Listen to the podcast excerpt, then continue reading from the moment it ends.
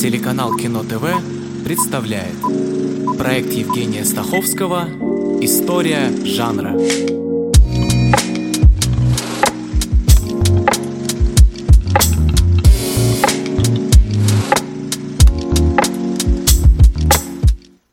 Это новый проект телеканала Кино ТВ, посвященный истории, а порой и современности различных жанров и поджанров кинематографа, от комедии, драмы и вестерны через триллер, фэнтези и мюзикл к боди-муви, постапокалиптике и фильмам Луча Либры. Ну а это первая серия, комедия, начало, и вы узнаете, откуда взялся политый поливальщик, кто получил первый Оскар за новаторский короткометражный фильм и где взять орехи в мае. Кинематограф, как известно, начался с подсматривания, с показа события, с того, что позже стало называться документальным кино, и то с некоторой натяжкой, а в ранние годы называлось актуальным кино. Прибытие поезда, выход рабочих с фабрики братьев Люмьер – это все актуальное кино.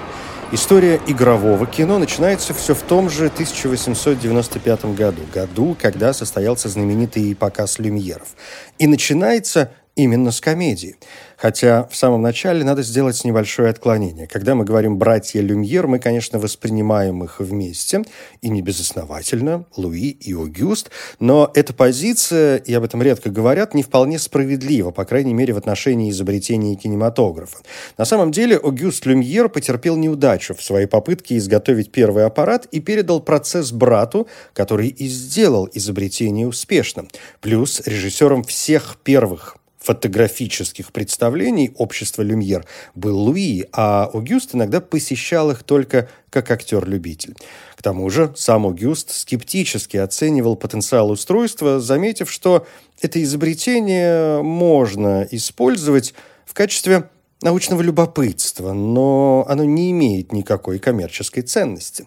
Потом он наверняка поменял свою точку зрения, но в самом начале контракт, подписанный между двумя братьями, предусматривал, что они вместе будут участвовать, как морально, так и материально, во всех своих работах и открытиях. Ну и вот теперь уже к комедии. Картина «La Rose Rosie» «Политый поливальщик» – это первый пример показа в кино вымышленной, специально поставленной истории. Я представляю сложность выбора темы братьями. С древности, минуя уж самые первобытные моменты, всем хорошо известны два основных жанра – комедия и трагедия, как представление. И неудивительно, что когда возник вопрос о том, что показывать, что играть, выбор пал именно на комедию – во-первых, не ударяться же сразу в суровую драму, в слезы, в смерть. Кому это, собственно, нужно? Кинематограф должен развлекать. Это была его первая основная задача. А во-вторых, особо и придумывать ничего не надо. Жизнь сама подкидывает сюжеты на каждом углу, осталось только заметить и захватить нужный. Тем более, что люди почему-то очень любят смеяться над пьяными, над падающими, над животными, над детьми и над теми, над кем уже откровенно издеваются. Сам термин «комедия» возник, как известно, в Древней Греции. Если переводить очень просто, то это соединение двух слов – веселье и пение. В афинской демократии на общественное мнение избирателей влияла политическая сатира в исполнении комических поэтов в театрах. И постепенно жанр расширялся и превратился в драматическое представление, в котором две некие группы, они могут различаться по возрасту, полу, социальному статусу и так далее, сталкиваются в некоем забавном конфликте. Канадский литературовед, один из самых влиятельных людей 20 века, Нортроп Фрай, изобразил эти две противоположные стороны как общество молодежи и общество стариков – и первый игровой фильм «Политый поливальщик» тоже прекрасно в эту систему вписывается. Короткий, всего 40 секунд, естественно черно-белый, естественно не мой фильм, показывает простой розыгрыш, в котором мальчик мучает садовника, наступая на поливальный шланг, перекрывая поток воды. Садовник смотрит на насадку шланга, мальчик убирает ногу, вода хлещет садовнику в лицо, сбивает шляпу, садовник ловит парня, таскает за ухо, лупит по заднице и отпускает. Фильм записан в Лионе весной 1895 года, и первый его показ состоялся уже 10 июня, когда Луи и Агюст впервые представили крупномасштабную подборку своих фильмов во время Конгресса Французской ассоциации фотографов. Он прошел э, там же, в Лионе. За полгода до ставшего поворотным первого общественного показа 28 декабря 1895 года в Большом кафе на бульваре Капуцинок в Париже. Там было представлено 10 зарисовок, в том числе и политый поливальщик. Сюжет не нов. Подобные истории наверняка существовали в жизни и уж точно были известны по рисункам и комиксам. Есть известная работа иллюстратора и карикатуриста Германа Фогеля, созданная за 8 лет до фильма «Люмьеров». Она называется «Садовник» или, если хотите, «Поливальщик». И считается, что именно этот блок рисунков вдохновил э, братьев Люмьер на создание первого игрового фильма. То есть политый поливальщик с некоторыми поворотами, но все же еще и первая экранизация – для полноты картины добавлю, что в постановке участвовали Франсуа Клер, собственный садовник Луи Люмьера, и Бенуа Дюваль, молодой столяр с э, их фабрики. Фильм стал не только первым игровым кино, первой кинокомедией первой окей-экранизацией, но и фильмом, для которого был сделан первый постер. На плакате показана публика, смеющаяся во время проекции фильма на экран. Показан кадр, реальная сцена из фильма, когда садовник получает удар водой в лицо.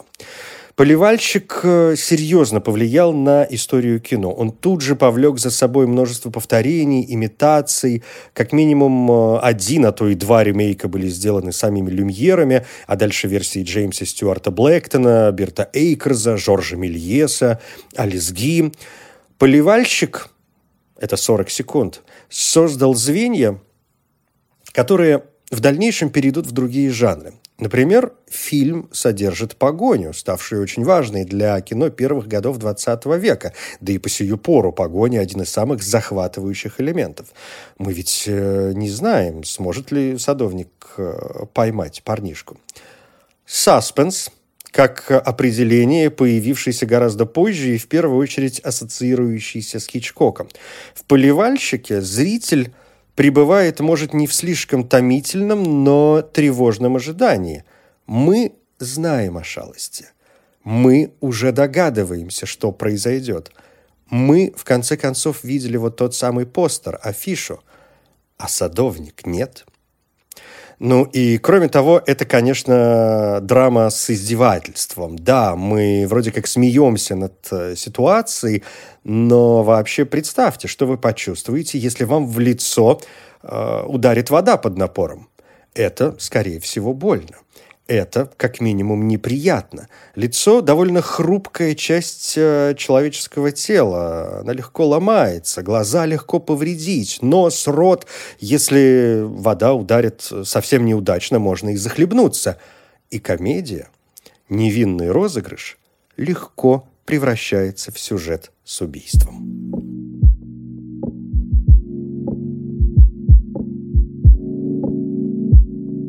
История жанра. Для люмьеров «Поливальщик» фильм нетипичный, но он бросил это зерно, этот зуб дракона в благодатную целинную почву, и на ней проросло огромное дерево с сотней ветвей. Так комедия стала делиться на множество поджанров. Романтическая комедия, музыкальная комедия, черная комедия, сюрреалистическая комедия и так далее. Но первая комедия – это все же фарс. До появления звука у нас есть только визуальные возможности. А что такое визуальная шутка? Это либо издевательство, либо нелепое положение, либо гримасы, либо все сразу. Погони, аварии, удары, тычки, падения, торты в лицо, сюрпризы – все должно веселить публику. И со временем появляются звезды немого комедийного кино. Эти артисты нравились публике больше других. Чарльз Чаплин, Макс Сеннет, Роско Фатти Арбакл, э, Бастер Китон, Макс Линдер, э, Гарри Лэнгдон, Гарольд Ллойд. Вот главные имена раннего комедийного кино. Канадец Макс Сеннет, известный как король комедии, собственно, создатель кинематографического фарса. Те же Чаплин и Арбакл начинали именно у Сеннета. Его первой актрисой стала Мейбл Норманд. У Сеннета с ней были бурные отношения. Она была настоящей звездой, пусть сегодня и слегка подзабытой. Посмотрите 14-минутный фильм «Драматическая карьера Мейбл». Это 13-й год, 1900, разумеется. И это история внутри истории с использованием мультиэкспозиции. Фильм в фильме. Внутри картины мы видим зрителей в кинотеатре, которые смотрят другую картину, в которой играет Мейбл. Или «Роковой молоток», 1914 год, 18 минут, с той же Норманд и Чаплином э, уже в образе бродяги. Впрочем, фильмы Сеннета – это скорее не звезды и не личные качества комика, а юмористические ситуации, и особенно это сумасшедшие автогонки и битвы тортами. К 1915 году Макс Сеннет собрал группу женщин, ставшую известной как «купающиеся красавицы Сеннета». Они появлялись в провокационных купальных костюмах, в короткометражных комедийных сюжетах и в рекламе. А гораздо позже, уже в 1932 году, когда уже есть Оскар, Сеннет получил награду за картину «Схватка с рыбой и меч» как короткометражный новаторский фильм и был номинирован на короткометражный комедийный фильм с картиной «Крикливый рот». Роско Арбакл по прозвищу Фетти, которое он получил за полноту, английское слово «фет», тоже был наставником Чаплина, а кроме того он открыл Бастера Китона, Монти Бэнкса и Боба Хоупа. Арбакл был одним из самых популярных э, немых звезд десятых годов 20 века и одним из самых высокооплачиваемых актеров Голливуда.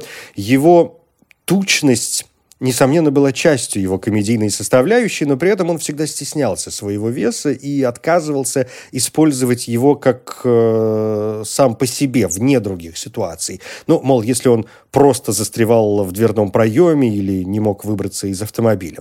При том, что есть фильмы, непосредственно использующие его прозвище, например, «Фетти в Сан-Диего» или «Приморские возлюбленные мисс Фетти», Miss Fatty's Seaside Lovers, где Арбакл, э, помимо прочего, предстает еще и в женском образе, за пределами кино он ужасно не любил, когда его называют толстяком, и отвечал, знаете, вообще-то у меня есть имя.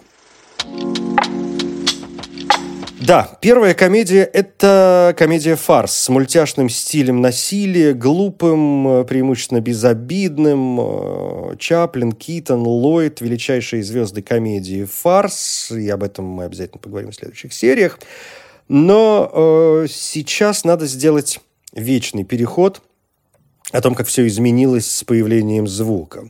Появление звука стало травмой и концом карьеры для многих звезд немого кино, но другие восприняли звук оптимистично, поскольку звук — это ведь фразы, это шутки, это смешные шумы, это смешная музыка.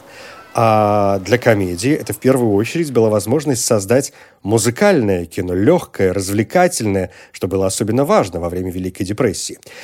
Помимо музыки развиваются диалоги, так что создается новый тип сценариста, специалист по диалогам или автор диалогов. Появляется новый жанр или поджанр эксцентричная комедия, сумасшедшая комедия, высмеивающая традиционную историю любви, в отличие от романтической комедии, где на любви все же основной акцент. И ярчайшие примеры здесь это фильмы братьев Маркс, и это случилось однажды ночью Фрэнка Капры 1934 год. Дальше жанр комедии только расширялся, и в следующих сериях я уже точечно постараюсь пройтись по каждому пункту. Сегодня м, хочу дать основу, рассказать, с чего все началось. Да и комедия – это ведь не только Соединенные Штаты Америки, да, и не только Франция. Это Англия, это Испания, это Мексика. С 30-х годов это и Россия. Ну вот, скажем, британская комедия – имеет э, под собой очень серьезное театральное прошлое, вплоть до Шекспира. Его комедия ошибок, основанная на каламбурах и недоразумениях, определила и развитие британского комедийного кинематографа. Мы знаем отдельное понятие английский юмор, и в кино он отлично работает. Э, ну или взять того же Чаплина, вечного и бесконечного. Он ведь англичанин. И вряд ли стоит думать, что его британскость никак на нем не отразилась. Вспомните его ранние да и не очень ранние фильмы. Пусть они сделаны в Голливуде, но это же сплошные недоразумения. Или британец Стэн Лорел, чье настоящее имя Артур э, Стэнли Джефферсон, мастер бурлеска.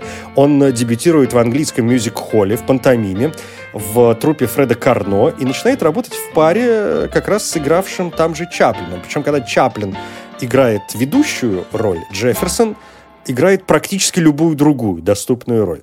Переехав в Калифорнию, а они сделали это вместе и даже жили вместе по-соседски, по-дружески, Джефферсон начинает сниматься в кино, сначала под своим именем, Стэн Джефферсон. Его дебют – это картина 1917 года «Nuts in May», «Орехи в мае». Стэн играет обитателя приюта для слабоумных, для умалишенных, и он думает, что он Наполеон. Он расхаживает в такой знаменитой наполеоновской позе, засунув руку под рубаху, носит э, вот типичную наполеоновскую шляпу, собирает армию солдат из мальчишек. И в конце концов он угоняет каток и чуть не давит бригаду рабочих. Этот 30-минутный фильм, к сожалению, не сохранился, но есть небольшие фрагменты. И через пять лет вышел фильм «Mixed Nuts», такие смешанные орехи. И это уже монтаж – «Орехов в мае» и фильма «Вредитель» 1922 года, плюс новые, в основном переходные эпизоды, призванные объединить разрозненные элементы. Но это уже позже, а в «Орехах в мае» Стэн играет вместе с э, Мэй Дальберг, изначально австралийской певицей и актрисой, но она переехала в Голливуд, и Мэй Дальберг советует Стэну использовать псевдоним Стэн Лорел для будущих фильмов. А кроме того, она становится его партнершей, и не только на сцене, она становится его гражданской женой. И в нескольких фильмах она тоже снимается под этим псевдонимом, ну то есть под типа фамилии мужа, как Мэй Лорел. Вообще же «Орехи в мае», надо же понять, откуда название, это детская игра, распространенная в США, но родом, судя по всему, из Англии. Суть ее в том, чтобы объединить игроков из разных команд.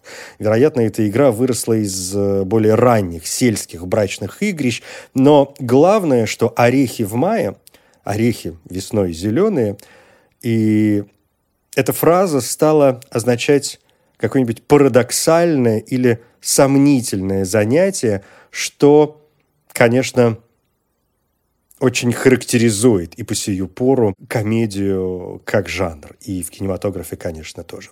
В общем, развитие комедийного жанра в некоторых отдельных странах заслуживает э, особого внимания, но в следующей серии, как я уже сказал, и раз уж и политый поливальщик по совести фарс, поговорим конкретно о фарсе, или, как его называют в англоговорящих странах, слэпстик.